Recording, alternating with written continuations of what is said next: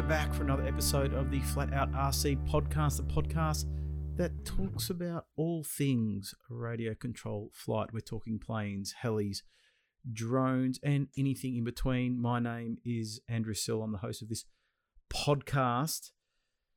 Well, this week we have a bumper guest. There is no name bigger in the aerobatics side of a model flight than Jase the Ace Dussia. And my good friend Jase is joining us later on in this episode. And he's a guy that I've wanted to have on for a long time, uh, but I thought I'd practice a few episodes before I got to, to the big gun himself. So he's an awesome bloke. So we'll get to have a good chat with him a bit later on. But before we get to that, let's take a look at what's been happening around the traps.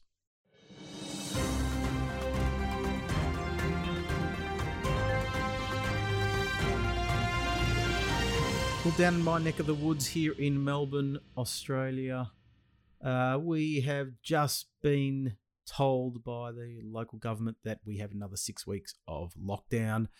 The coronavirus is spreading a bit down here, and so they're trying to get on top of it. So, more depressing news. Another six weeks of not being able to go flying. Everything will be shut now. Some clubs were open because they sort of met certain guidelines, but now the new restriction is we're not allowed to exercise more than five kilometres away from home. You can't. There's curfews. You can't be out of the house after eight p.m.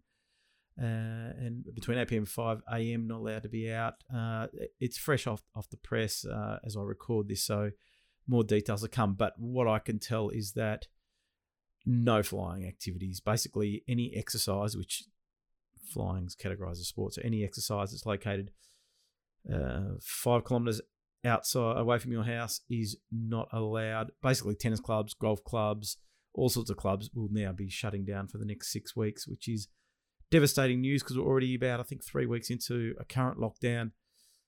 And so, look, I, I've built another model. Last weekend, I just finished another another model, a multiplex extra 330 SC indoor plane, um, which I'm hoping to fly outdoor actually up at my holiday house when the when the weather's calm is in a small space. So that's been done. I got my DLG, couple of repair. I haven't even flown the damn thing, and I'm already repairing it after hangar damage, courtesy of my wife. She doesn't listen to this, so she bumped it. She broke something on it. So anyway, I fixed it. Uh, so that's ready to go. Now, news-wise, interesting. I've got a, I've got a good interview coming up uh, with a, a, big industry player, and uh, the buzz around the traps in the industry is just uh, supply chain issues. Demand for hobby product has gone through the roof, but getting product is a problem. And so a lot of suppliers are sort of getting in those orders to, just to fulfill back orders. So um, it's been a boom time for the industry, really. Now, as far as new products goes, there hasn't been much, but I've I've been keeping an eye on on Facebook actually. It's my go-to to get a lot of news and having a look at uh, what Jase, our guest, is up to, and he's at an event and flying a couple of new planes that Extreme Flight are launching. It looks like a, a bigger MXS around that 60cc size is coming in a green, white, and blue scheme. I think it's an MXS. It looks like an MXS. It looks beautiful. Absolutely looks beautiful. Um, and uh, a slick, an 85 inch slick, I think may be coming as well. So a couple of new models in the wings. It's funny with a lot of these extreme flight planes, they don't stick to scale like you know they're almost scale aircraft. They actually look very similar. There's a couple of little details that are different between the the different models, but like if you compare the Slick and the uh, and the MXS, they pretty much look the same. The cowl's a little bit different from what I can tell, but besides that, I'm not noticing much of a difference. But anyway, Extreme Flight make amazing aircraft, and so it's going to be interesting to see where that all goes. You know what, what these new models are. So they haven't really announced them. There's nothing official, but I can see that Extreme Flight are coming up with some new things.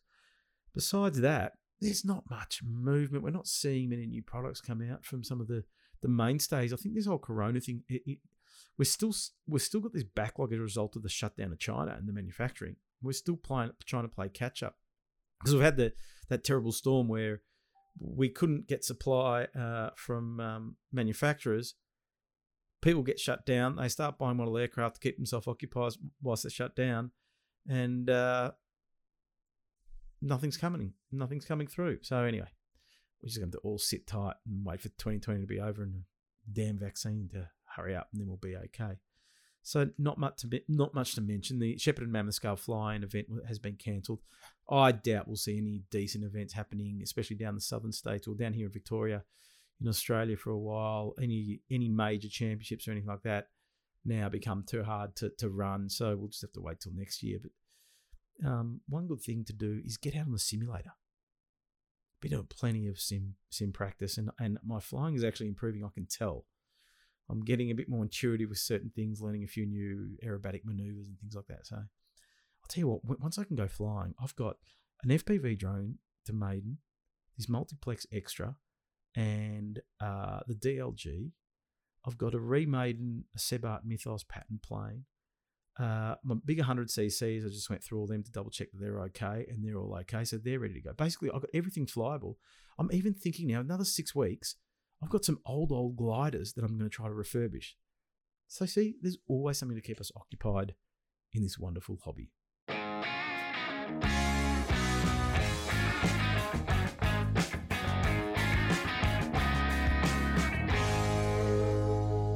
To our special guest, Jase the Ace Dussia. Now, if you don't know who he is, then you've been living under a rock because he is what I consider to probably be the best aerobatic, freestyle aerobatic pilot going around. And I know it's a big claim, but I've seen the guy uh, fly live. I was in China with him a couple of years ago at an event where I was judging and uh, got to hang out with him a little bit. And he's just an awesome bloke. His whole family is just awesome people.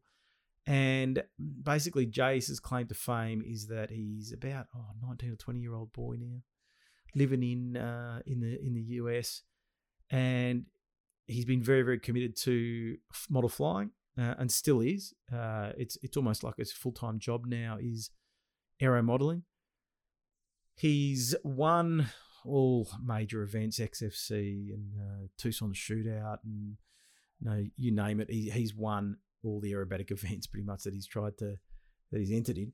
Uh, he is a sought after demo pilot to, to go to events. So you know he, he went to China. He's been to Dubai, Brazil, throughout the US. Uh, he's sponsored by many people. He works very, very closely with Extreme Flight, one of their, you know, I, call him the chief test pilot. You know, they give him a, a, prototype and he has to see if he can break it, and he provides a lot of feedback. As does his dad. His dad works very closely with him as far as building model model planes, stuff like that. So, as a team, they're awesome. Really good for their sponsors, Extreme Flight, also sponsored by Horizon Hobby. So, this guy is an absolute nut of gun. If you've never seen him, go and have a look online on YouTube at Jase Dussia and uh, you'll see how good he actually is. I, I, he's really brought in this more aggressive style of flying. I think he, the way that I view it is that he took what we do on a simulator where we're fancy free and took that to the flying field and took the uh, aerobatic flight to a, a new high. So please enjoy this great interview with my friend, the great man, Jase the Ace Dussia. Jase the Ace Dussia, thanks for joining us here on the Flat Out RC podcast. Thank you, Andrew. Glad to be here. Well, I, as I said to you earlier, you have been one of the most requested guests. And um, I, I said to everybody I wanted to get a few episodes under my belt before I got to the to the heavy hitters, and and you're one of the heavy hitters in the hobby. You are, I consider you to be the best freestyle aerobatic pilot in the world, and I know you're a humble guy, and you go, ah, no, but I think you are. So anyway, if I, I say appreciate it, if I say it is, it is. Anyway, let's start at the start um, of your aero modeling. How did your journey in aero modeling begin? Um, well, I mean, ever since I remember, uh, I kind of saw the RC planes around the house uh, because my dad was into it, and I kind of went out to the field with him and watched him fly a little bit, and I thought it was pretty cool. And we went to a few lo- local events and had a good time seeing all the different airplanes and meeting everyone. And uh, got to a certain age, I was like five or six years old, uh, where my dad talked to me and he said, you know, if you want to try this out, then uh, maybe we can go get you a, a foam airplane and and uh, see how you do. And uh, so we got to the hobby shop to pick up an airplane, and uh, that's where I first saw my first flight simulator, and I thought that was pretty cool too. And so they, my dad and my mom and dad ended up purchasing me a flight simulator for my birthday the next year, and uh, I just kind of spent a lot of time on that. And then eventually, I started flying that airplane that we bought at the hobby shop, and uh, just kind of went from there. Took it out to the field. Uh, my dad and I would pass the transmitter on the airplane, and eventually, I got comfortable enough to where I can land it by myself. So, but you, so your dad was already into it, and uh, yeah. But you then did you did did it come naturally to you, or did you have to work really hard in those you know to get started? Um, it wasn't hundred percent natural. Um, I spent a lot of time at on it, but I wouldn't say I really worked hard on it. It was just something that I wanted to do. You know, you know, during the day, just get on the flight simulator and mess around. And I kind of slowly started to pick up uh, maneuvers and that sort of thing, and learn techniques on flying. Uh, so I spent definitely spent a lot of time on it, and uh, I guess you could say I, I worked hard on it, but it didn't really feel like hard work. It just felt like I don't know, pure enjoyment, I guess. Yeah, having fun. I, I find that sometimes yeah, exactly. with, sometimes with young guys and girls, they you know, you know those guys and girls that go and play computer games a lot. If they oh, put oh, yeah. that energy into say a flight simulator, imagine how good they'd yeah. be. So it's just a matter of where you spend your time, really. Yeah, uh, yeah, that's that's pretty much how I was. You know, I um, instead of you know doing some of the other video games, I'd I'd be on Real Flight. So um, I can relate there. yeah. Now, yeah. aerobatics has become your thing.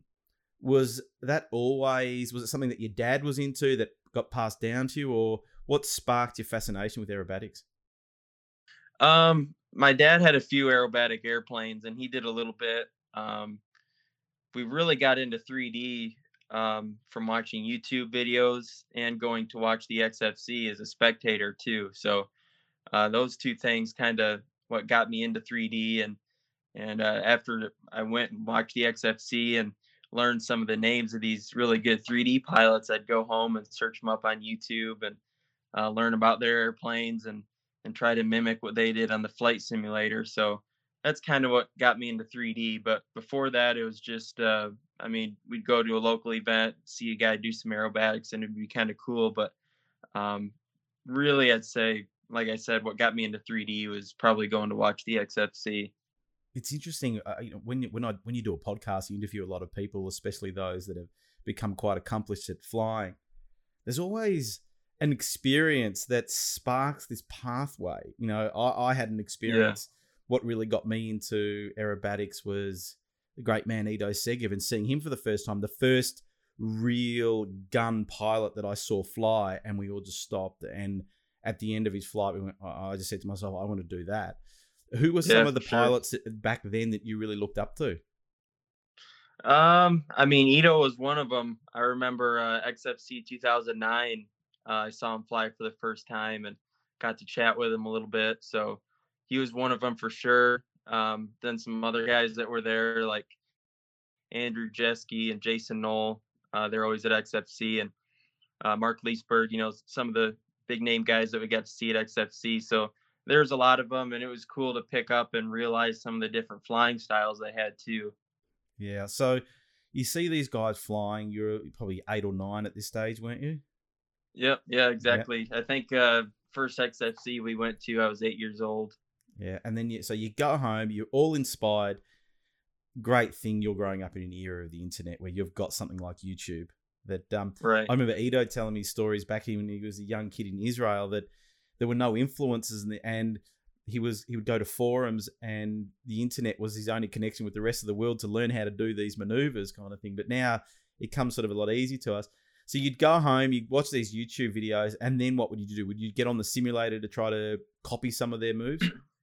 Yeah, pretty much. Um, I get on the simulator and like if they had a freestyle routine at XFC, I'd try to, you know, fly the whole thing, you know, have their music playing and try to practice their routine, that sort of thing. But one cool thing about Real Flight is they have a flight instructor um, option on Real Flight, and uh, some of those exact pilots, they had some videos uh, preset on real flight showing their stick movements of some of the maneuvers and everything and they talk through it so uh, I'd watch that, and uh, um, I mean, it helped a little bit. You know, you could see the stick input, so you could see uh, basically a starting point, and then from there, you know, you could pick up on the timing. And so, uh, you, uh, how much? This was all this practice was mainly done on the simulator, or were you going out to the field as well and uh, learning the tricks? Definitely, we'd uh, go out to the field, and I'd try some stuff up high, but everything was learned first on the simulator. Um, I mean, when we go out to the field, uh, it's basically you know one step at a time. So um, I'd learn a couple maneuvers on the simulator, then go out to the field and try it the next time. Um, you know, just went up high and tried some stuff, but mostly on the flight simulator for sure. I wouldn't um, see something on a YouTube video, for example, and uh, go out to the field and try it for the first time without trying it on the flight simulator first. Yeah. Okay. And uh, yeah. and what kind of planes were you flying back then? What size were they? Um, my first actual aerobatic plane was a Aeroworks Yak 54, uh, 50 cc, and uh, I flew that. Um, I was eight or nine years old, flew that around, and uh, and then um, my dad and I had a Aeroworks 35% extra, extra 260 uh, with a DA 100, and I flew that in IMAC a little bit, and IMAC helped um, learn how to execute the maneuvers and tie some maneuvers in, and uh, how to uh, make everything present well. And so I flew that plane in IMAC. Uh, but those two planes are really uh, my first two uh, aerobatic planes, and we also had an Extreme Flight Yak 110 inch, and that was the first plane I actually started playing around with 3D down low and everything, besides the foamy. Um, so really, those three planes, besides foamies, have were uh, really big influences uh, when I first started to fly aerobatics. Besides the flight simulator. Yeah. Now, just want to talk about IMAC because you said you met you you, you flew IMAC. Mm-hmm. When when did you decide to you know what drove you to, to to have a go at IMAC and get involved in that sort of scene for a while?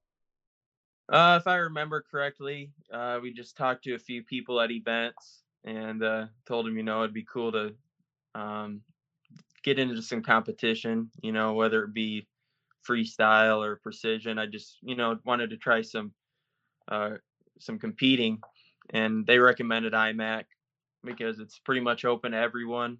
Uh, the basic class, um, I think back then pretty much any airplane was allowed. Might still be the same today.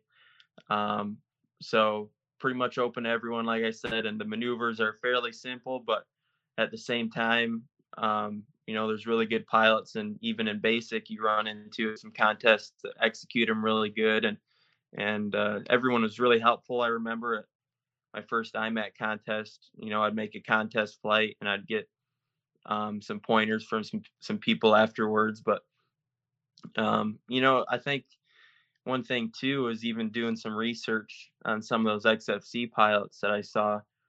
Um, a lot of them had an IMAC background, so I kind of uh, got an influence from from reading about that too. You talked about getting onto YouTube, seeing these maneuvers, and what I find is with when it comes to aerobatics, we grab one singular maneuver and we learn that, and we do a blender but then trying to put it into a sequence so that your flight flows is the next challenge. Right. How did you make that transition from learning that individual maneuver, how to do a torque roll, and then putting that into a sequence? Was it a short period of time, a long period of time, or something that you really worked on? Um, I think that's kind of a kind of something that is always going to continue to to grow. I guess you'd say. I'm still working on it. You know, was, I learned a new maneuver today, or or um, you know, a new maneuver and a couple new maneuvers, and uh, fly them over and over again.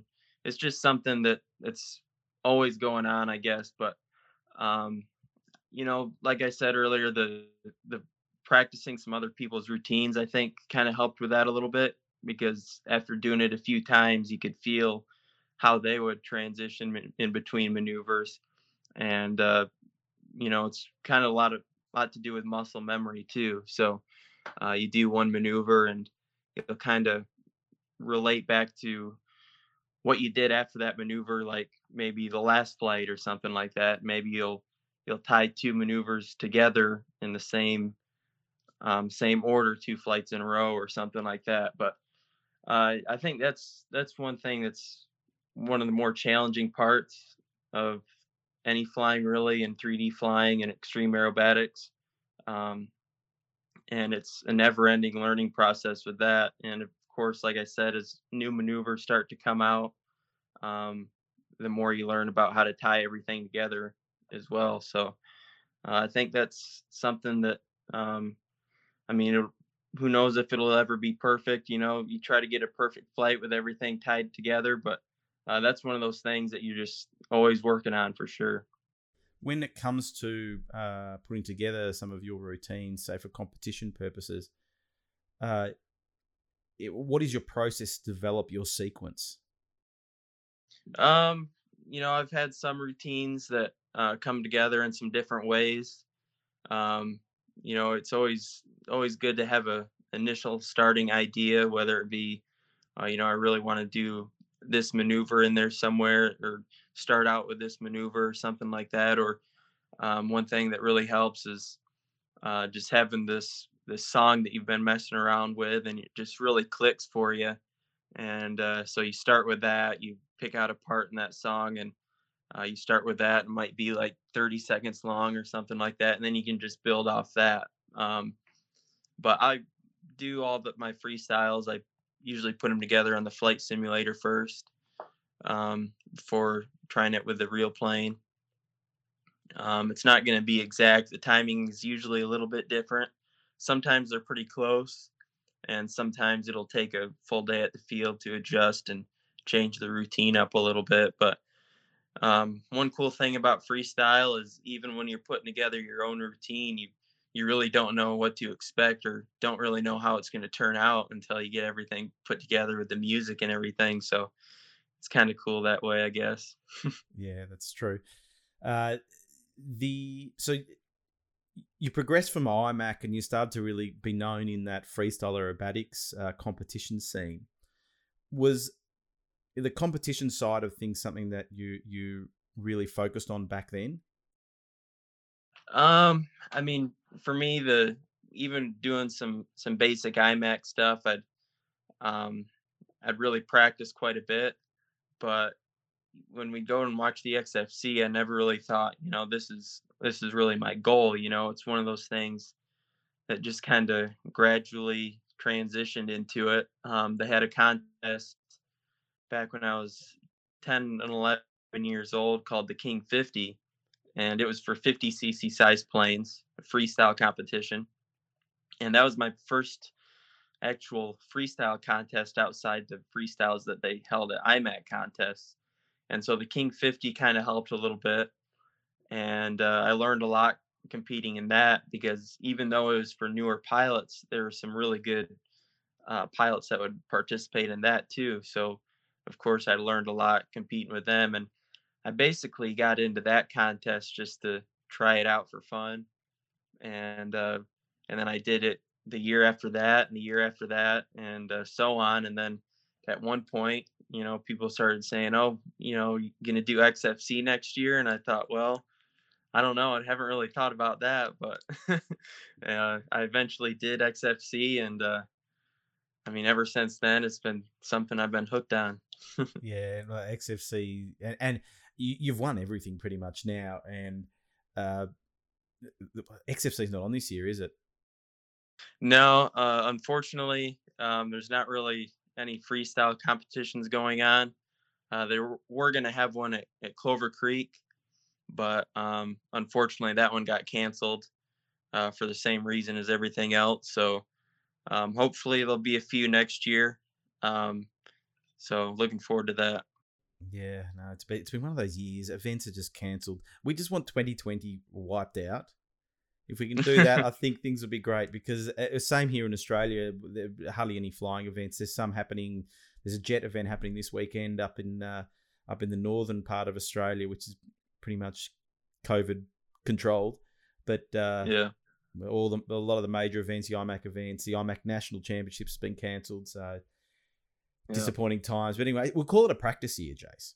It gives you plenty of time to get out there and uh, and practice.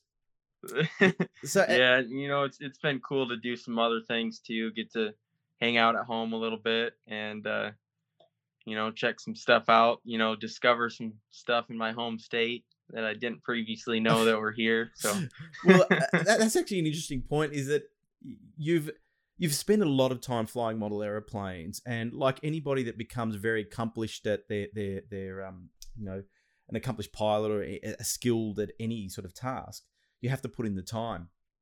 hmm How much time have you put in over the years? Do you think to get to where you are now? You know, it's interesting because this year is kind of putting it in perspective because um, even though I still spend a lot of time on the flight simulator simulator and everything, uh, this summer's kind of put it in perspective of just how much I've actually been traveling and and uh, going to different places to fly. um, but man, that's that's a tough question. Uh, several hours on the simulator. Uh, I think we calculated that a couple years ago, but I don't really remember the numbers. But it's a lot of time, quite a bit. Jase. Yeah. It's a lot of time, isn't it? Oh yeah, Yeah, it's it's it's sure. uh, you and I were in China together, and we ran. You know, we had Q and A sessions, and, and every year at events when they run Q and A sessions with with pilots at the standard that you're at, people are looking for that uh, one thing that made you great. But I- Mhm. I, think that the answer is that I keep on getting from everybody. It was just time. You had to put the time into it. That Yeah, do you sure. think? Do, do you think there are any shortcuts to to get to to to your level? No, I, there's definitely uh, not really any shortcuts. Um, I mean, there's some definitely some tools out there to help speed up the process. Um, and I think with as the technology advances, uh, helps out a little bit. But I mean, if you really enjoy flying and something you really want to do, it's just, uh, you know, you just can't go without it, I guess. So, uh, I mean, it makes it uh, it doesn't really take back on the time amount of time spent, but um, as long as it's enjoyable, it's definitely worth it. And that that's a, the tricky thing because when you keep on doing the same thing over and over again, it, it- most people will get bored. You know, if you're out at the field practicing four point rolls and all you do all day is four point rolls, most of us will start to nod off. When when it came to practicing and repeating maneuvers, were you, you know, were you always motivated to keep on mastering that, or would you experience times of boredom as well during those those learning Um, phases?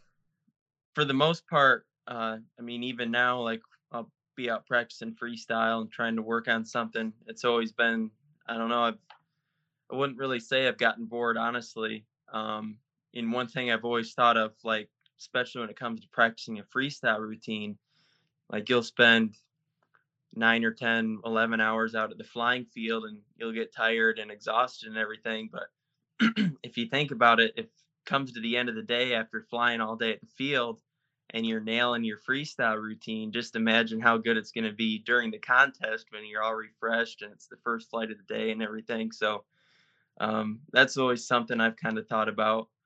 Um, but fortunately, I really haven't had to really dig deep to try to stay motivated with practice uh, because it's just a lot of fun. You, you told me something when we were in China. You said that you often fly smaller aircraft because it's a little bit harder to to do some of the maneuvers. You've got to be a bit more precise, and when you get to the larger scale planes, it becomes a bit easier. Yeah. Do you still do that? Are you still flying, you know, the sixty inch size planes and those kind of things as part of your practice regime? Yeah, for sure. The the smaller planes like the 60 inch and 48s and foamies too, um, they're all really aggressive. Um, and uh, you know, they'll roll faster and snap quicker and um, they're really quick and aggressive, a little more than like a 35% 120 cc plane. So uh, if you make a really good precise flight with a smaller electric plane, chances are it'll be pretty easy with a with a 35% or or 40%. Um, of course, the the energy of the airplane is going to feel a little bit different, but um, for a lot of the XA stuff and uh, precision stuff, uh, this the smaller airplanes really help uh, because they're they get bumped around by the wind a little more too. So uh, if you can learn to cope with the wind on a smaller airplane, um, that really helps with the bigger stuff too. Yeah. Now we'll get to some more flying tips later. We'll just diverge now into sort of a, another area, which what even though you you took inspiration from other aerobatic pilots, I see you as sort of at the forefront of a new modern way of flying, which could be described as being more aggressive. So uh, everything is done lower, faster. Generally, speed is is a little bit on the on the faster side, and that's become your own uh, your own sort of style. How did that come about? Was it a conscious effort to to you know bring more rifle rolling in, bring a bit more aggressiveness into the flying, or did it just ha- happen organically? Um, you know, it's it's just something I think uh, originally I just kind of when uh, I put together a freestyle or do like a, I mean, just normal flying, I guess. Um, tried to incorporate incorporate flight styles of few different pilots, you know, that I've looked up to. So uh, once I started doing that, I eventually grew into my own style and started coming up with a couple of my own maneuvers.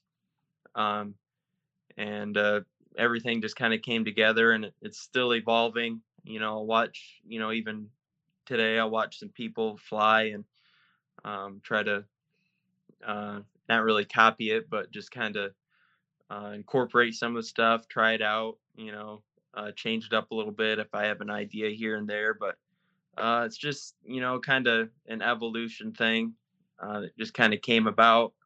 Uh, nothing was really uh, set in stone on one maneuver, but I've definitely done some stuff and said, "Oh, that was pretty cool. Maybe I should do that more often." And and then it'll pick up, and you'll start seeing other people do it, that sort of thing. Oh yeah, well, well, when we were in China, I kept on saying to you, "This is all your fault, Jase. Everyone wants to be like you, and everyone's learning how to rifle roll all over the place." And and that, there was this young guy there in China who's probably twelve or 13, 13 or fourteen now, actually, and he's just the rifle roll master. But I, one thing that I, I think is is interesting and seeing you fly live is there's this misconception that all you do is fly fast, and I don't think that's the, the case at all. And, and when I spoke to some people back here in Australia after after seeing you live fly, do you try to you know of course you've got some fast sequences within your routines, but are you do you make a conscious effort to have that light and shade in your flight with the faster and the slower sort of aspects to flight?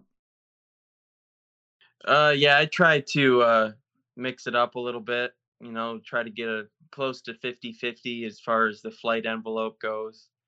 Um, but you know, there's some there's a crowd out there that really likes the fast and low stuff, and then uh, there's a crowd out there that likes the low and slow. So um, I try to mix it up a little bit in every flight and demo flights and freestyle and freestyle it's definitely needed um, for sure in order to place well and score well. Um, but for demo flights, I try to do the same thing too because it, it helps out the the product too. You know, when someone goes and wants to buy a 3D plane, they'll want to make sure that that it'll do uh, all types of flying, so it helps in demos too. But um, and even when I try to come up with a new maneuver, um, I'll try to uh, incorporate newer stuff that's in different uh, flight envelopes. Yeah, I think that I really think that you do mix it up a lot. And I've got a lot of video footage of you, the full flights, the full demo flights. But I think there's two things that make you fly fast. One is the metal music that you're always playing. That that's just forcing you to fly fast. And secondly, it's almost like I think out of anybody that I've seen freestyle, you've grabbed the way in which we fly on a simulator, because again, a simulator is that carefree kind of environment where you try anything. Out of anybody that I've seen fly, you've managed to grab that style of flying and what we would muck around on the simulator and bring that to the real life. And uh, you know, often we do fly more aggressively on the simulator because we've got nothing to lose, kind of thing. Do you think that that is true to a certain extent?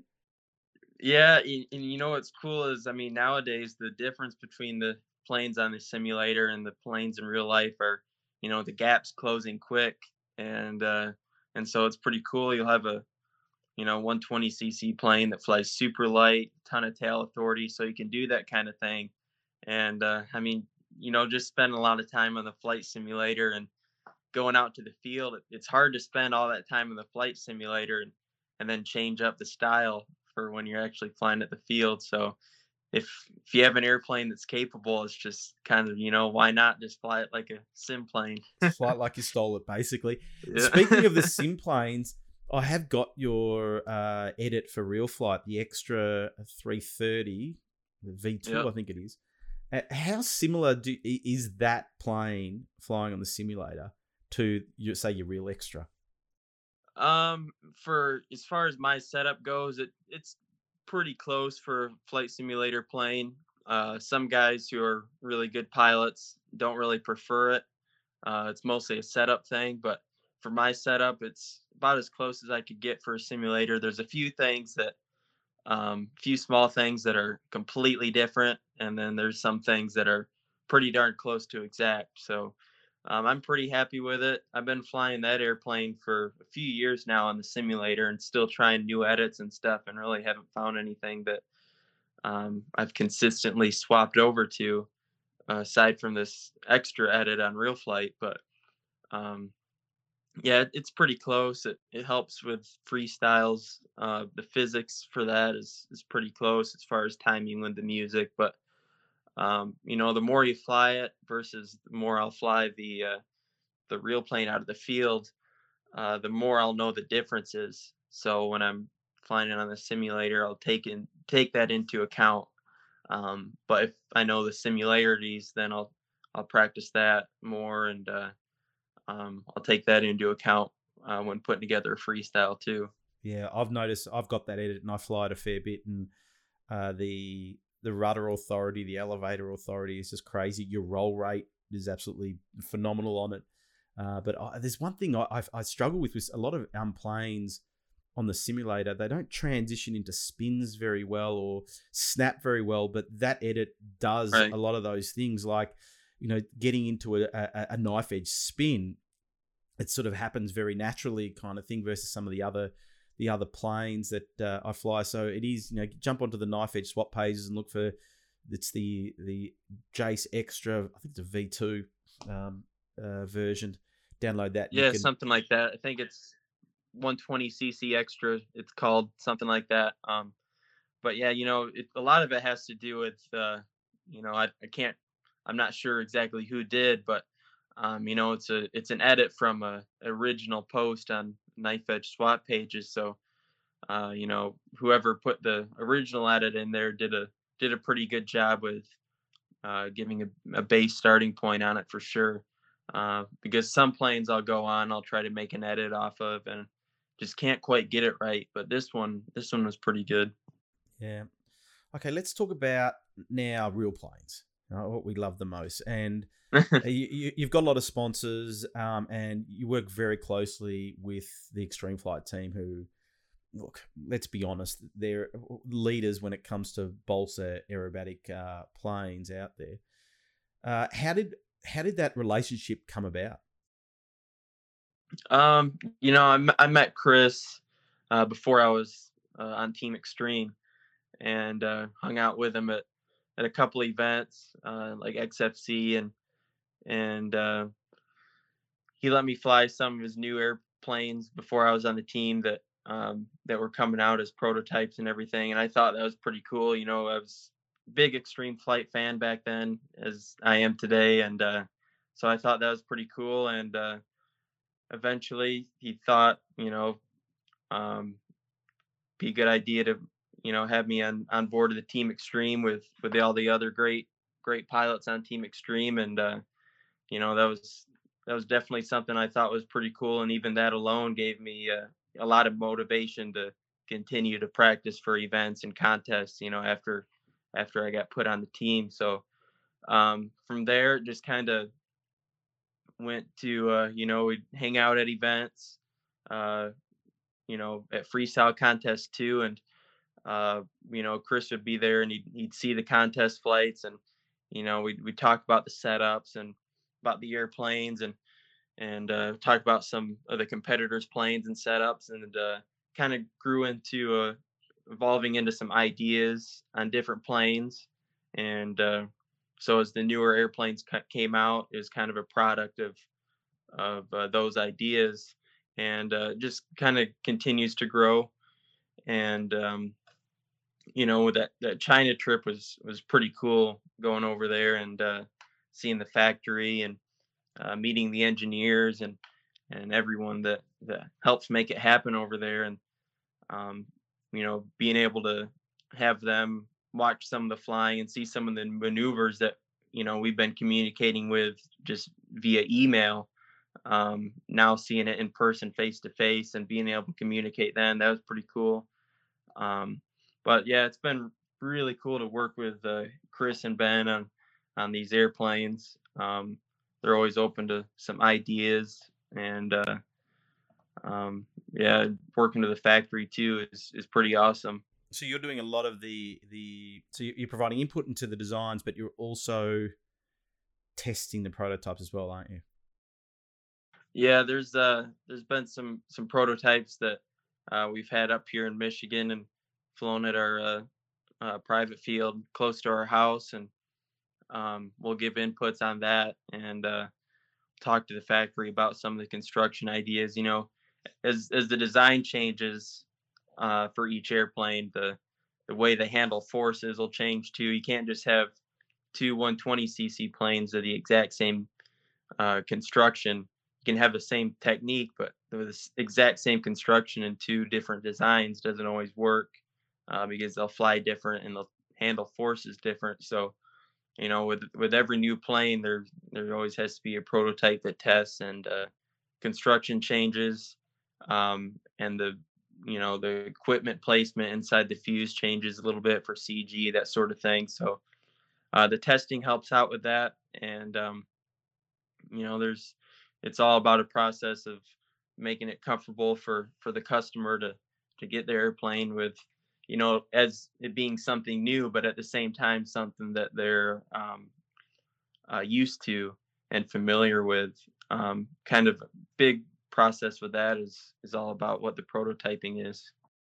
Yeah, and when it comes to an aircraft, uh, you know, an aerobatic aircraft, what are you looking for in that that airframe? You know, things such as power, roll rate, slow flying ability. What what what is it that you personally look for?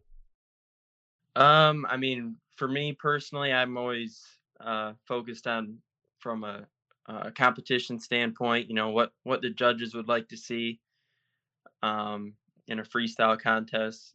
Um, so I kind of I keep an open mind because when you fly an airplane for the first time, you don't know what exactly its uh, strengths are going to be as far as its uh, flying goes. So I kind of keep an open mind. If I'll do something, I think, wow, that's pretty cool. Didn't really wasn't really expecting that. Um, and if it lacks in one area, um, you know, I'll kind of play around with it for a couple more flights to see if maybe it maybe it's um, just has to enter certain maneuver a different way if it's not doing something I like if it's lacking in that area. Um, but at the same time, um, you know, there's always, you know, we want the fast roll rate, like you said, you want want it to track well, uh, want it to snap clean, and uh, you know, float well in 3D, have a light wing loading, that sort of thing. Um, so the same basic ideas are similar across the board. But uh, what I was trying to say is, you know, you just want to keep an open mind with everything because uh, there could be something new with with that airplane that um, that'll set it apart as well. Yeah, and you've got a big fleet of airplanes to choose from. Uh, are there any that are your your your favorites that you you know if you had the choice would be your go to plane? Uh, you know, it, it really depends. Um, for just a fun fly or, or fly in or demo flight or something like that, I I'm pretty comfortable with flying. You know, every every airplane that, that we have at the moment. Um, but I get a little more picky when it comes to the freestyle stuff, uh, especially um, you know when you have a, a newer freestyle. Uh, you can have one plane that that flew an older routine awesome and then you put together a new routine and maybe a different plane will fly this new routine a little better than the other one. So um, it all depends. For freestyle, it all depends on really the freestyle routine um, that I put together uh, because you never really know there. You want everything to transition well and, and handle well and and not look rushed.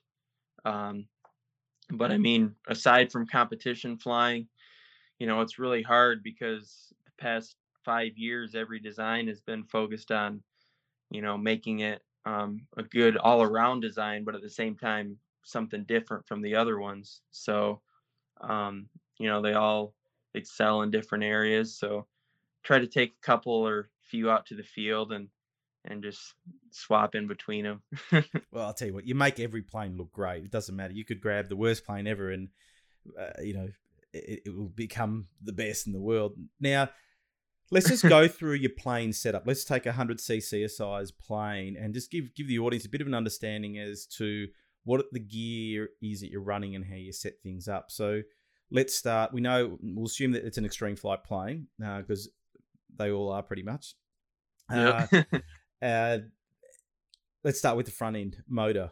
Well, actually, yeah, let's start with motor, then we'll get to pops. So, motors that you're okay. running.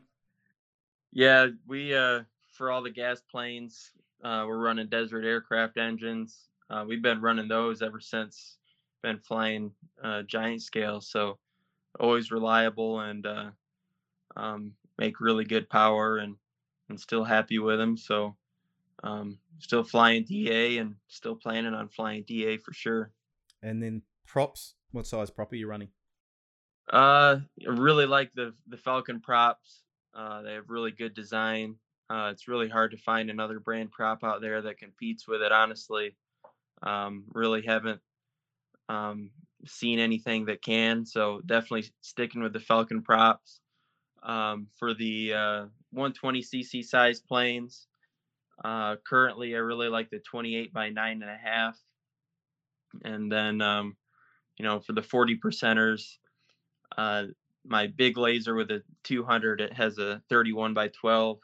And then the, the DA 215 uh, that I have, that spins a little bigger prop, uh, 33 to 34 inch prop. So, um, you know, Falcon has a lot of different sizes. Uh, I've flown some some 20 inch props on 35 cc planes and 24 inch Falcons on uh, planes of the DA 70 and 60. So uh, they even have uh, electric props for the 60 inch and 48 stuff. So um, yeah, big big wide range of props and uh, all sizes are working really good.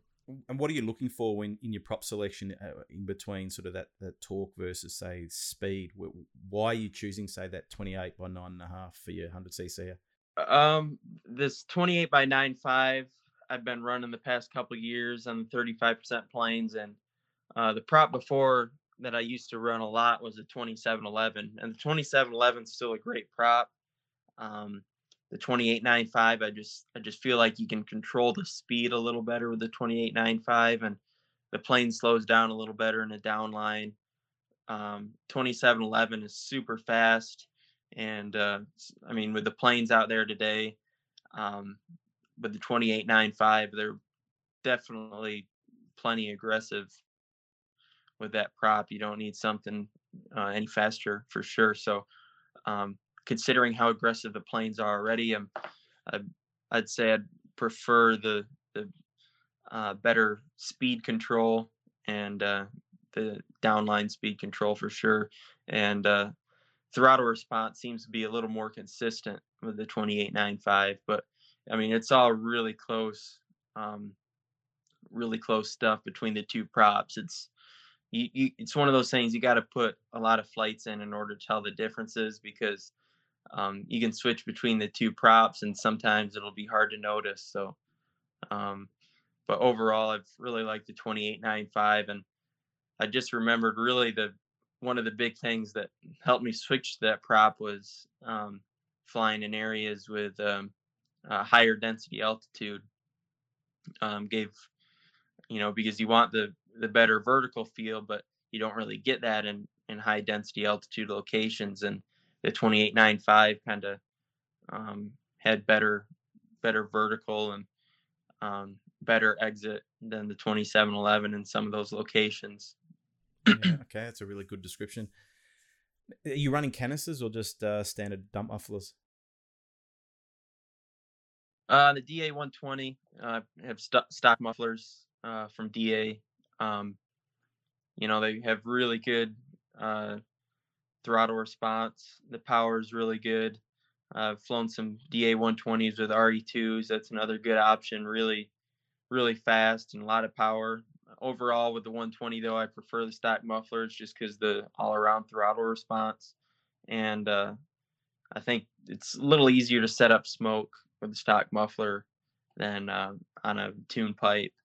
Um, I do have cans on um, the DA215, some MTW cans, and that's a really good setup.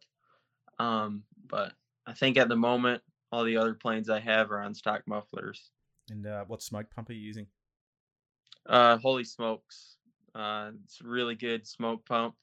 Uh, really, the first smoke pump that um, you know it's been really reliable as far as the timing goes from being on and off.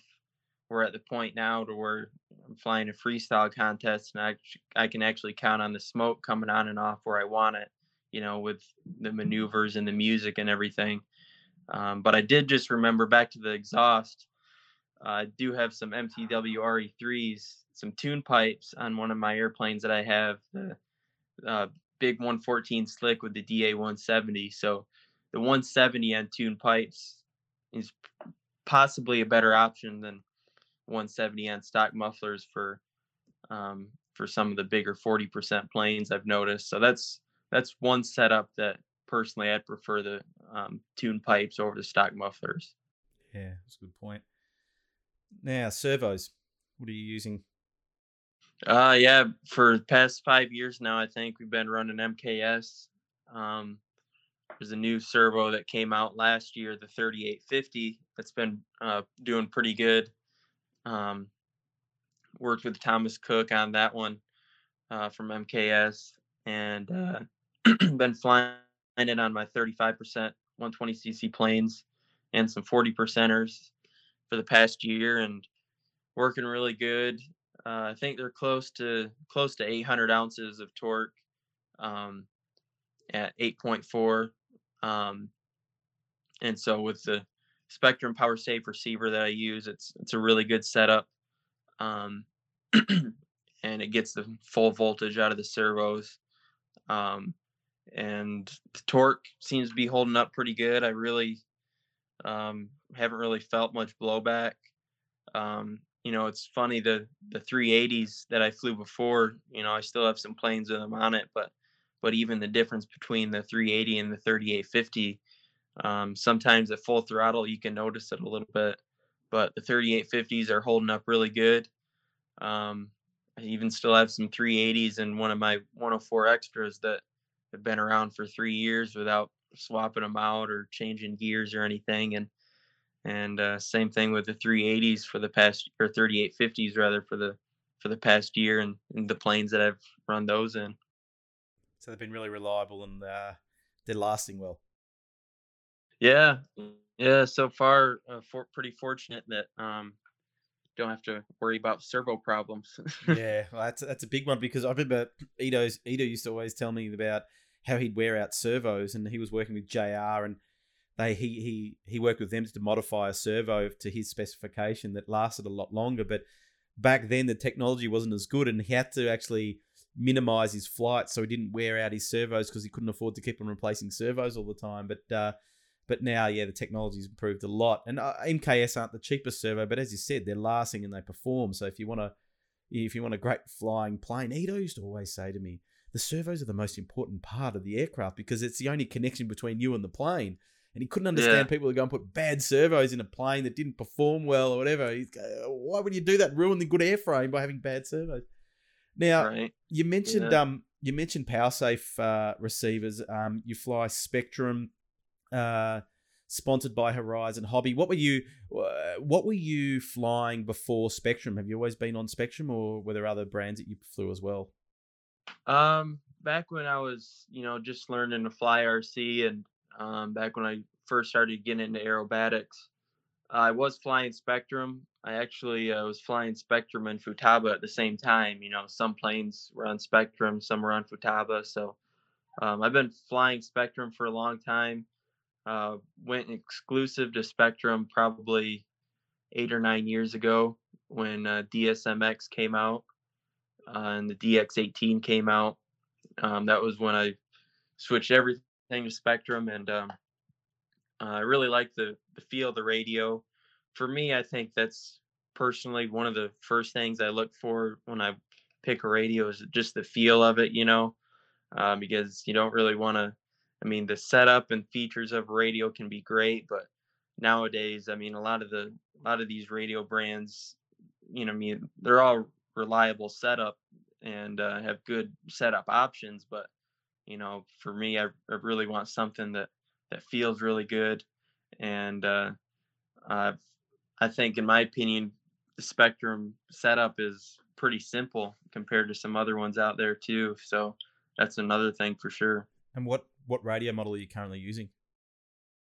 Uh, I'm using the uh, iX20, um, the the new Android touchscreen uh, 20 channel from Spektrum, and I still use the DX22 for uh, some of the planes. But uh, those two radios are are the ones that I'm currently using. How are you finding the new iX20 with the Android? Uh, you know, it's it's it's pretty cool. You know, the the setup is uh, and the menus and everything are pretty close to the DX20, so not really a big uh, learning curve between the two radios, but but you know, it's really cool uh, what they can do with that. Um, you know, even between the iX12 and the iX20, they've sped up the the booting process. You know, on and off quite a bit. Um, and uh, yeah, I really like the feel of it. Uh, they they give you a couple different uh, stick length options, and uh, I actually switched from the uh, um, the stick length that that I got my radio when I got it, just for personal feel and so it was pretty cool that they had that option um, because it made the feel of the radio for me a lot better. Are you going long or short sticks? Uh, from the uh, see the DX20, uh, I kept it uh, the way it came, uh, but with the iX20, I I uh, went sh- with the shorter ones. Um, I fly thumb, so um, I I prefer the the shorter sticks. I think rather than the super long ones. Yeah, and of course you fly mode two, the mode of champions, as I call it. Yeah.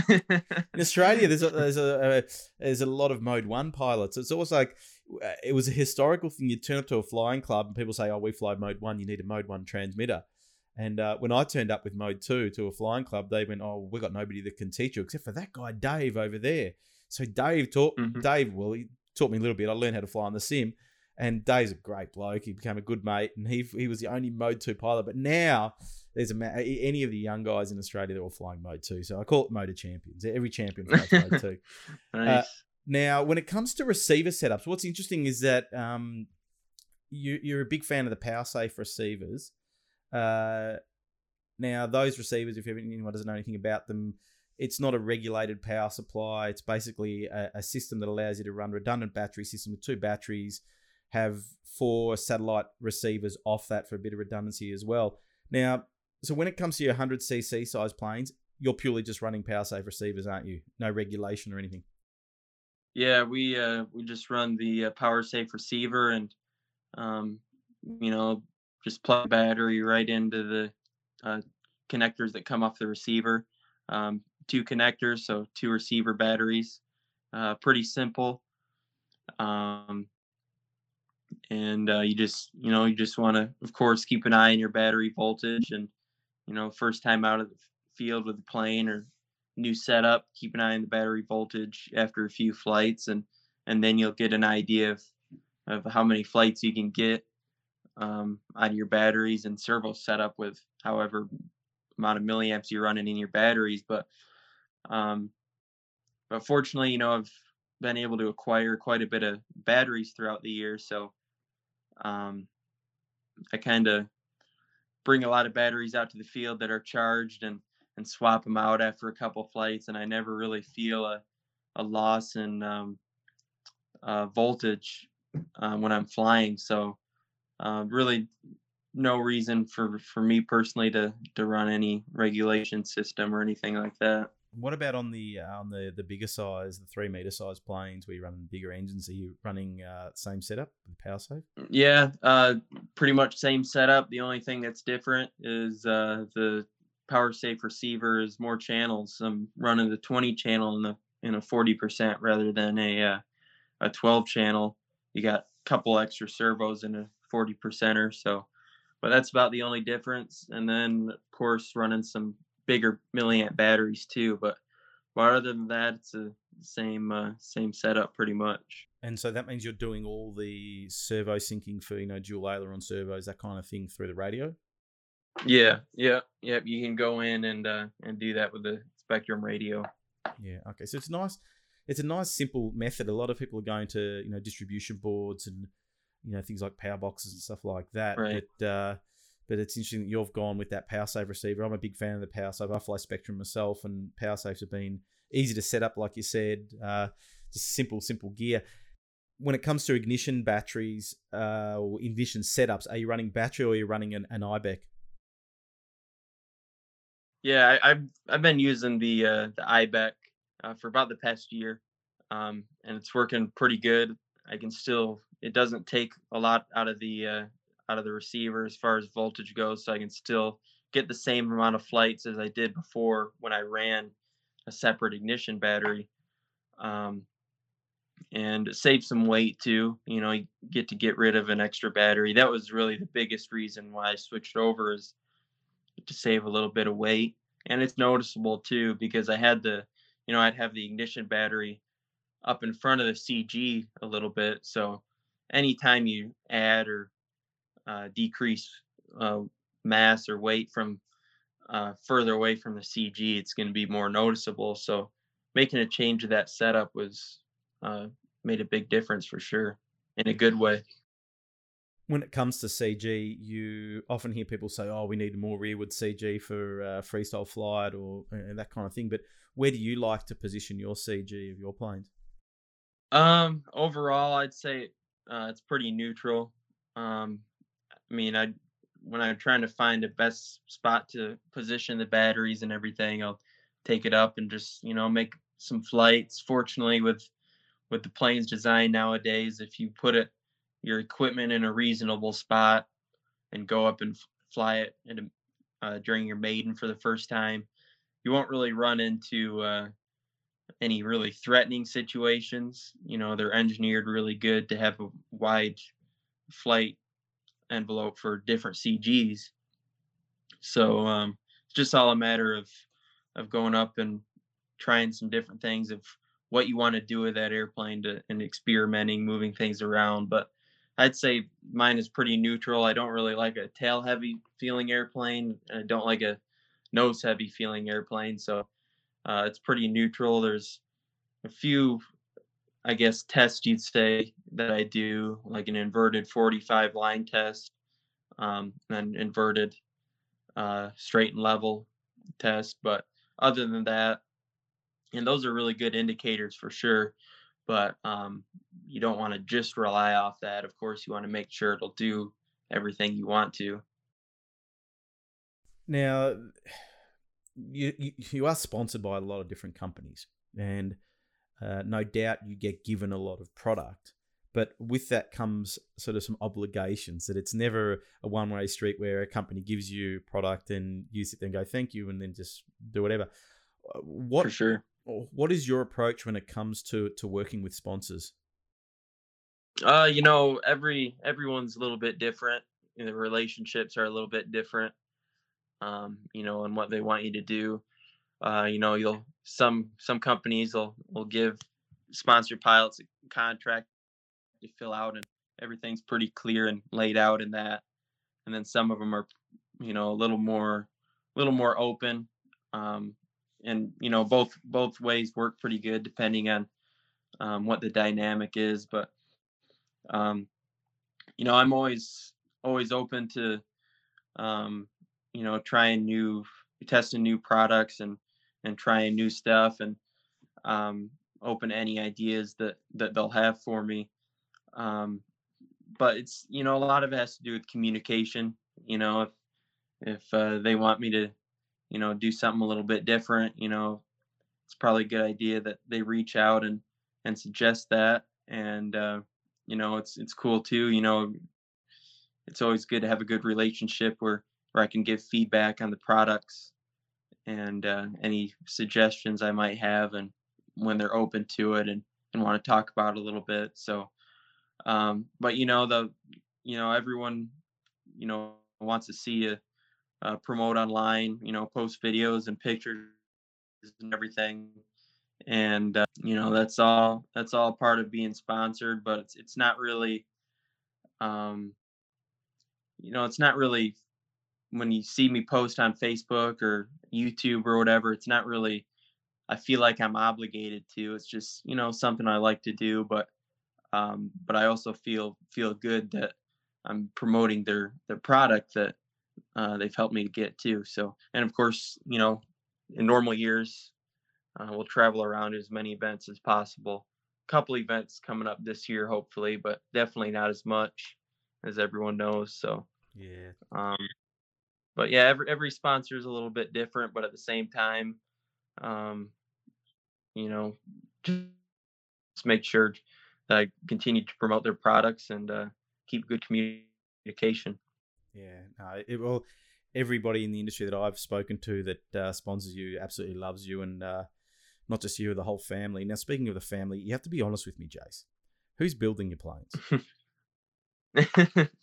uh, you know, my dad, uh, he's man, he's been uh, you know, obviously since we talked about this at the beginning of this interview, he's been doing RC for a long time. So, I mean, there's there's not much that surprises him when it when it comes to the setup. So, um, you know, he's he's always tells me that he likes to build the airplanes. So, uh, you know, he'll he'll go out and and work on you know assembling an airplane you know for an upcoming season or contest or something and and uh you know i really appreciate it but but you know i'll go out there and and uh, we'll work together on a lot of stuff but but there's some things that you know especially for competition that um you know i really appreciate that that he puts the time into it because you know it'll you know it'll be right and uh, ready to go so uh but yeah he's he's always been really good at that stuff Yeah, no, yeah, it's a, it's a good little team you got going there. The whole Dussia family does a great job.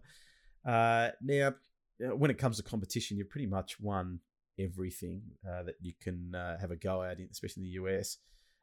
What what has been your greatest win? Do you think? Oh man, you know, they've all been a little bit, bit different, but um, and there's a few that uh, that have really worked. I mean, worked equally hard for all of them. I guess I should say that I've really, um, I don't know, thought about, you know, just trying to get to the the top point. And there's certain contests you think about winning for for a longer time before it actually happens. Like the Tucson Shootout, for example, I've thought about, you know, trying to win that contest for a long time. And uh, so so that one was pretty awesome. You know, it's one of those things I had a I had a lot of dreams about being on top of that podium. So um, for that to for that to happen was was pretty big. But I mean, all of them are are equally um, awesome and equally surreal.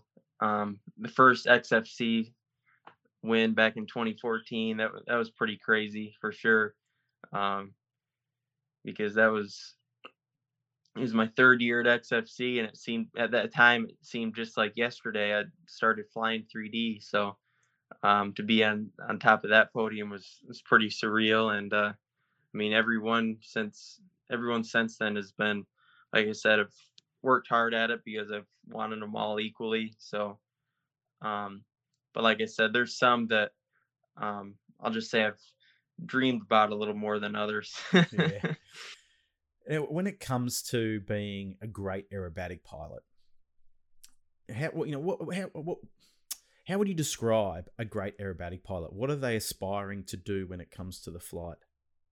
Um, I mean, for me personally, when when I watch someone fly and and you can tell that uh, they're expressing themselves through their flying, that's kind of something pretty special. You know, there's not a lot of there's a lot of great pilots out there that can go up and do pretty much every maneuver imaginable, but there's only a select few that can actually uh, express their personality or or who they are through their flying, and uh, that's kind of what has always impressed me. And uh, I think that's kind of what's kind of cool about 3D flying and, and, freestyle is it gives you an opportunity to do that. So um, to see those that, that, that are able to do that is is pretty special.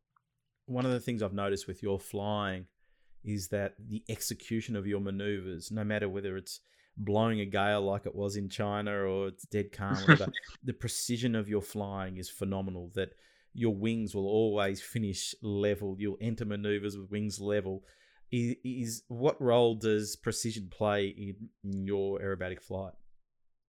Yeah, it's it's pretty big. You know, I think that's that's one of the the biggest. You know, back to your previous question, that's one of the biggest things that I'm impressed when I see someone fly is the execution. You know, making everything um, spot on, hitting every snap, every point. Because that's honestly that's one of the most difficult things, and perfect execution. You know, I who knows if it's actually possible throughout the whole flight, but um, that's one of the most difficult things, and it's something that I always try to work towards um, because I know that that most of the guys out there that have been either watching RC or flying RC for a long time, that's that's what they appreciate too. So uh, when you can get a, a good mix of good clean flying that's also entertaining, that's that's always a pretty good turns out to be a pretty good flight. Yeah. Now let's get into some of those flying tips as I mentioned a bit earlier. Uh, what are some of your tips to improving your precision? Um, you know, IMAC helps out a lot.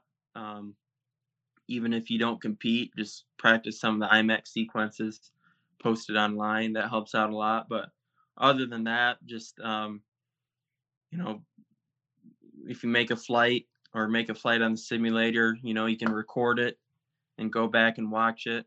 Or if you have someone to record your flight out of the field, uh, try that because you'll pick up on stuff that you didn't realize when you were flying.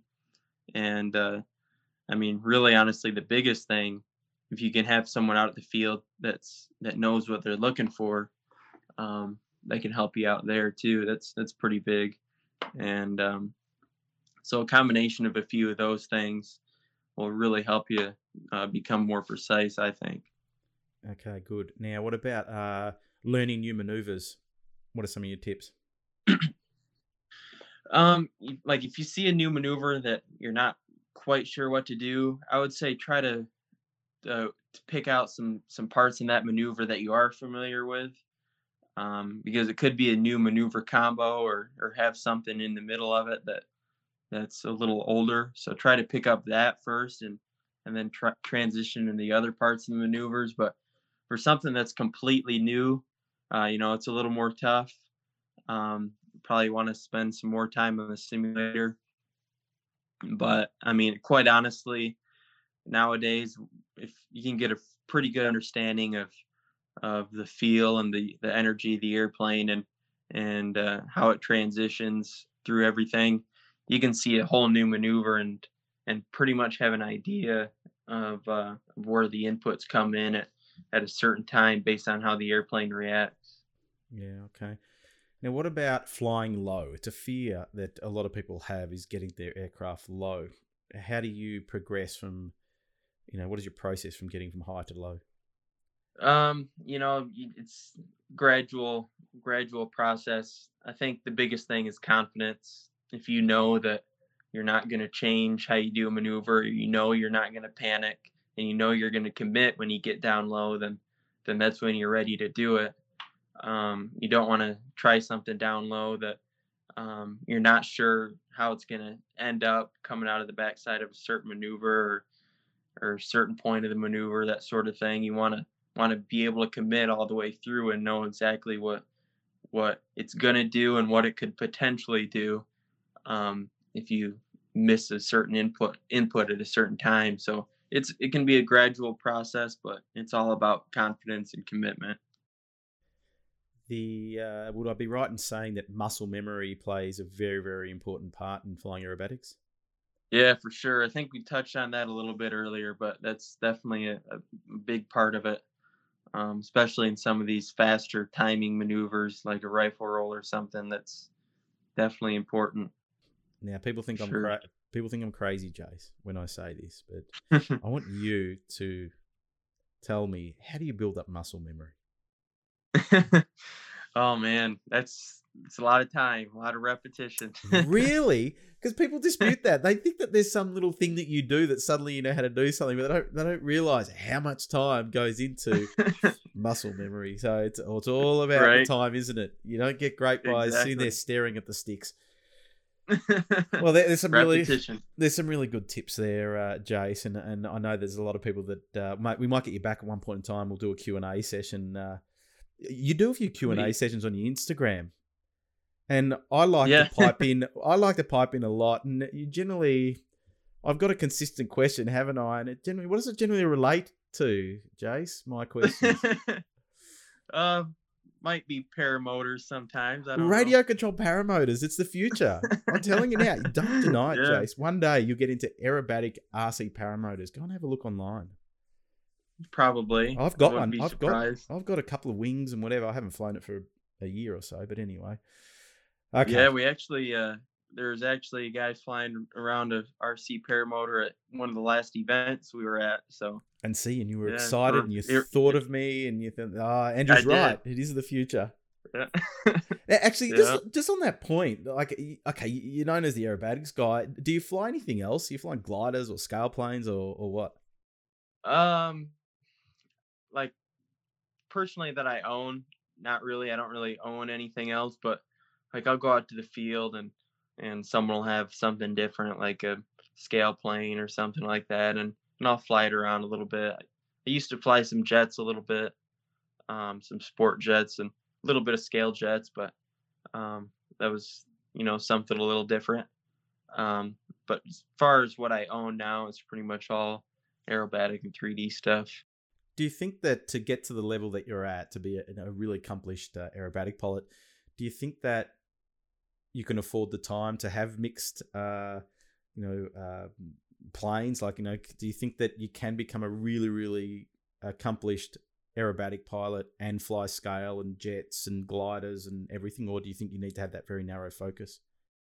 Uh, I think you know it all depends on on who you are and and uh, you know what you enjoy. But there's definitely some guys out there that have flown you know airplanes and helis or airplanes and jets or a whole bunch of stuff at one time and been been really successful um, in one area or multiple areas. So it, it's definitely possible for sure, but um, probably not for everyone, I guess. But um, as long as you're enjoying it, you'll probably get you'll probably pick up on something pretty quick. Now, I want to move on to a very important question, Jason. Something that we discussed whilst we were driving in uh, China, and that is inventing new maneuvers. Is it true that most of your maneuvers that you've invented start from a name? Or, Um, no. for example, I'm still a waiting. lot of it has. I'm still waiting for the butt snore to, to happen. yeah, I mean, there's there's been some pretty creative names for sure. Um, Some we can't mention on the think, uh, podcast. yeah, exactly. Yeah, that. Yeah, you're you're right. I remember that that car ride in China. and That was there were some names that were thrown out there that that we were like, hmm, we need to, we've got to Well, got to put some some stuff to that name. Yeah, that's right. So we're not creative enough to come up with the maneuver. So we'll come up. We're creative enough to come up with the the name of the maneuver, and then we hand it over to you and say, Jase, do something to that name. So you you, you That's have pretty good because because I can't like if I'll have a new maneuver, someone will ask me the name of it, and I'm like, I don't really know, but and then sometimes I'll just come up with something random and tell them. But well, you know, we- eh, we could if be. he can if he can come up with a name for me, that'd be awesome. Well, look, just send me a little video of the maneuver, and then I'll come back to you with a name. I'll, I'll consult with my my colleague Chris Hinson from Extreme Flight. We are Yeah. head of the naming conventions of aerobatic maneuvers. Yeah, The he- he's got a lot of good ideas. He does. Well, uh, you I've seen you fly multiple times now, especially in China and, and on videos and those kind of things, and, and you are quite creative in, in in the way that you fly. Uh, is that is it something just that happens that you're you're exploring new maneuvers, or is it something that you really make a concerted effort to say, okay, today I'm going to invent something new? Um, it's just kind of something that um, when I'm flying and messing around and uh, not really just kind of going with the flow of things during the flight, not really having a plan. You know, every now and then something will come out of it, and I'll try to remember it and then go back and do it again. Um, but that's pretty much it. Uh, if I try to think, you know, I want to come up with a new maneuver, but don't have an idea yet, then sometimes it takes a little longer. Um, but most of the time, when I've come up with something pretty quick, it's just messing around and going with the flow and just kind of doing whatever. Cool. Now, this I just thought of this question. I've just got to ask. Once I've got you, I've got to ask you. When it comes to flying aerobatics, what is the number one maneuver that you think people need to is you know is the foundation of, of a lot of flight that they need to master? Uh, there's a lot, and uh, to be honest with you, I kind of mentioned this before, but uh, like you can look at a, a basic IMAC sequence, and there's a lot of different elements of maneuvers in there, like a you know loop, uh, single roll, or uh, Cuban eight. You know all that, all those elements in there hammerhead, that sort of thing. All those elements in there are all foundations for something else. So um, um, I think there's a few different key key basic elements that uh, if you can uh, perfect and and uh, get used to, then it'll help out a lot. As far as one maneuver goes, I'm not sure if there there really is one. There's definitely a lot of basic elements that stem off into a lot of other maneuvers, but um, you know, like a slow roll is a really good one. Uh, gets the rudder to elevator timing and roll transitions, and then you know, same basic idea for a rifle roll, for example. So that's just one example, and then of course there's a lot of other ones. Well, I always say that aerobatic flight is made up of uh, rolling, going up, going down, looping, and then everything is is a variation on the theme in a kind of way. Yeah. There's some subtle differences, but it's generally the sticks can only move certain ways. Uh, okay, I want to move on now to the latest venture, JTA Innovations. Now, Jase, I don't know whether you've been listening to this world's greatest aero modeling podcast, the Flat Out RC podcast. Don't forget to subscribe, Jase, and tell your friends. But I've been plugging, yeah. I've been plugging your JTA Innovations planes. Now, Bones RC down here in Australia has become the distributor of products. Tell us a bit about JTA Innovations. Yeah, you know, it's you know doing uh, the being a part of the business side of the hobby is always something I've thought about doing. Um, and JTA Innovations, um, you know, of course, we're starting out with some some EPP foamies at the moment, and uh, you know, no really big commitments to to do anything certain at this, you know, growing at this point uh, to do anything else certain at this point, but um, always keeping our our options open. But it started off honestly that that trip to China, you know, uh, getting some some connections with some factories and and uh, talking to some engineers and that sort of thing.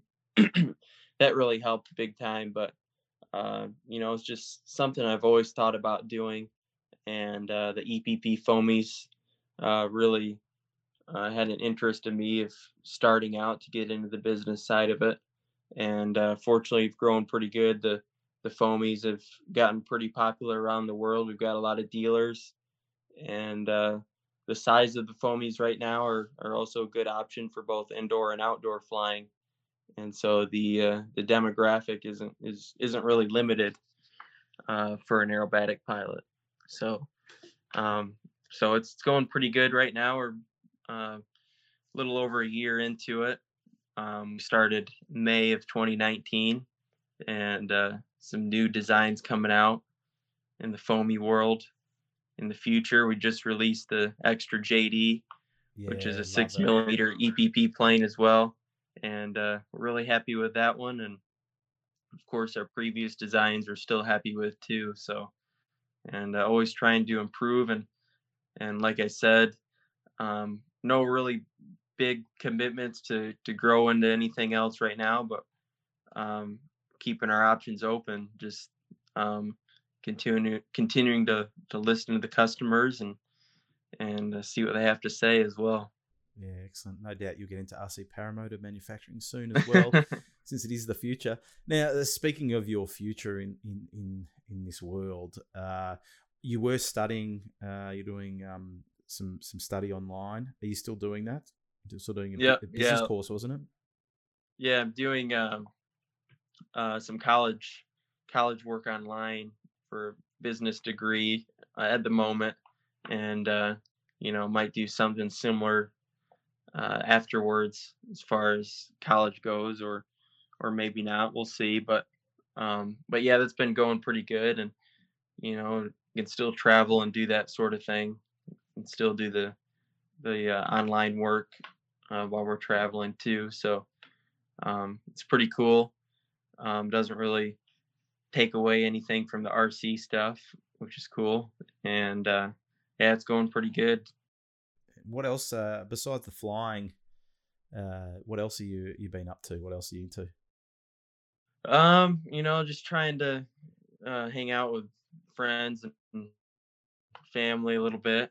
Um, you know, the flying's still pretty busy with with JTA innovations and and uh, you know just flying and and getting some airplanes dialed in and um, you know we did start practicing a little bit for the contest at Clover Creek before it was canceled, but um, so we were doing that a little bit and got pretty busy with that, but um, but other than that, just trying to relax a little bit, trying to make some plans for some events if we can, but um, but yeah, that's about it. Just hanging out and having fun with people. It's really bad at the moment. Like you can't make you can't think forward. You can't plan anything because you don't know whether you're going to be able to travel anywhere.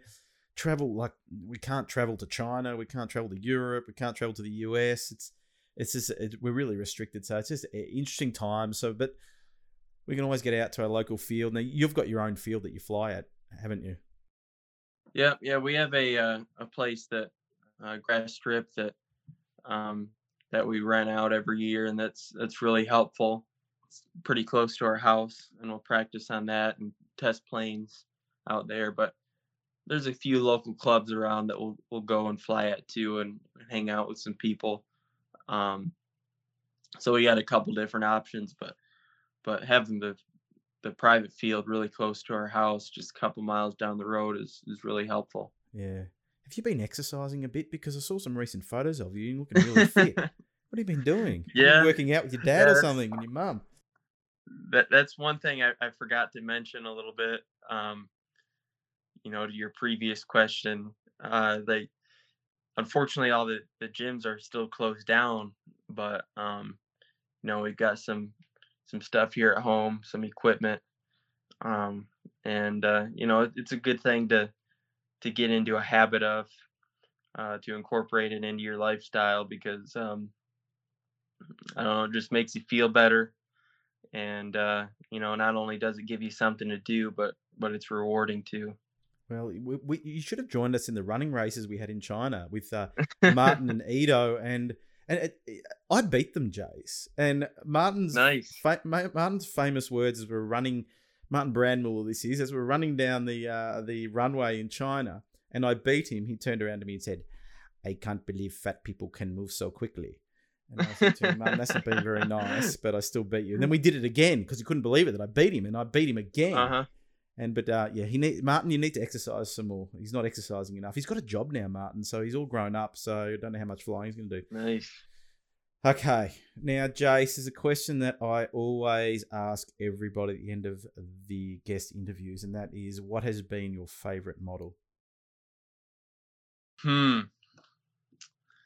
that's a good question um i don't know i mean you know even though they're they're you know some foamies and, and a little smaller the the jta stuff is is pretty special you know just something that that an you know an idea that that i you know i had originally actually turned into something from from you know not being anything at all uh, so that's pretty cool you know that's something pretty special um uh, but you know other than that uh, i can't really pinpoint one there's you know there's been there's always the first few you know, your first airplane is always pretty special. You know, my uh, three channel Cub that I learned on is pretty special, and and uh, my my first uh, couple extreme flight planes, the Yak and the Edge, and uh, first 3D planes. You know, there, has been a lot of them. You know, competition planes, the the laser from last year.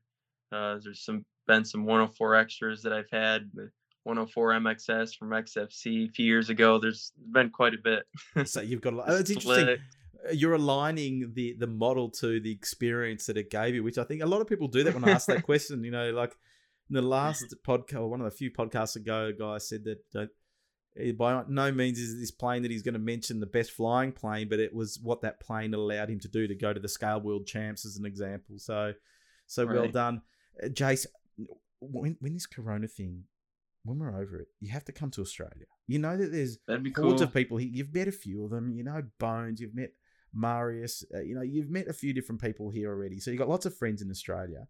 Come, we'll look after you. Bring the family or leave them. I don't care. Just bring them. Do whatever you want.